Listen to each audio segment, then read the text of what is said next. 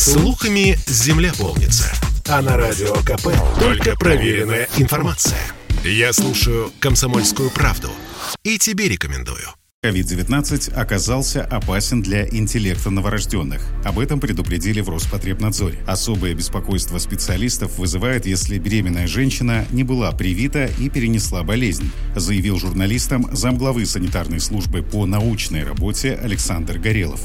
Наблюдение за детьми показывает, что IQ на 20% э, ниже и замедляет темп психического и физического развития. Да, дети бесспорно пластический материал, и если заниматься, то можно это догнать, но вот изначально, в настоящий момент, вот такие вводные также опубликованы в рецензированных, повторяю, медицинских журналах. Не в перепринтах, а в рецензированных медицинских журналах.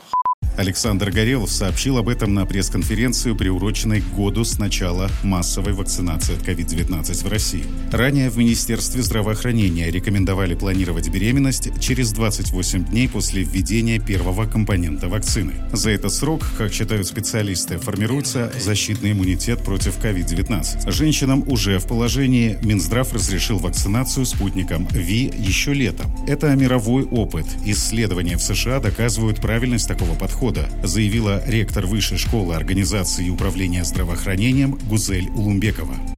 Американские ученые тоже провели исследования о вакцинированных и невакцинированных, сравнив две группы вакцинированных и невакцинированных беременных.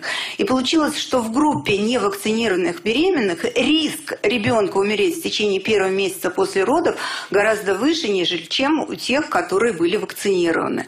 То есть э, сегодня позиция научного сообщества и всех профессиональных сообществ в этой сфере – это вакцинировать беременных. И у нас в России тоже.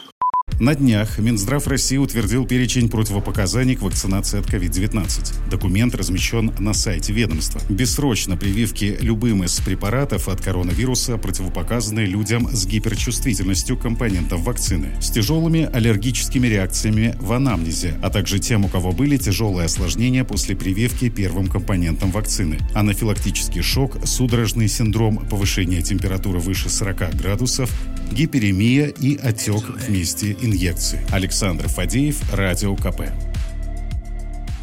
Спорткп.ру О спорте, как о жизни.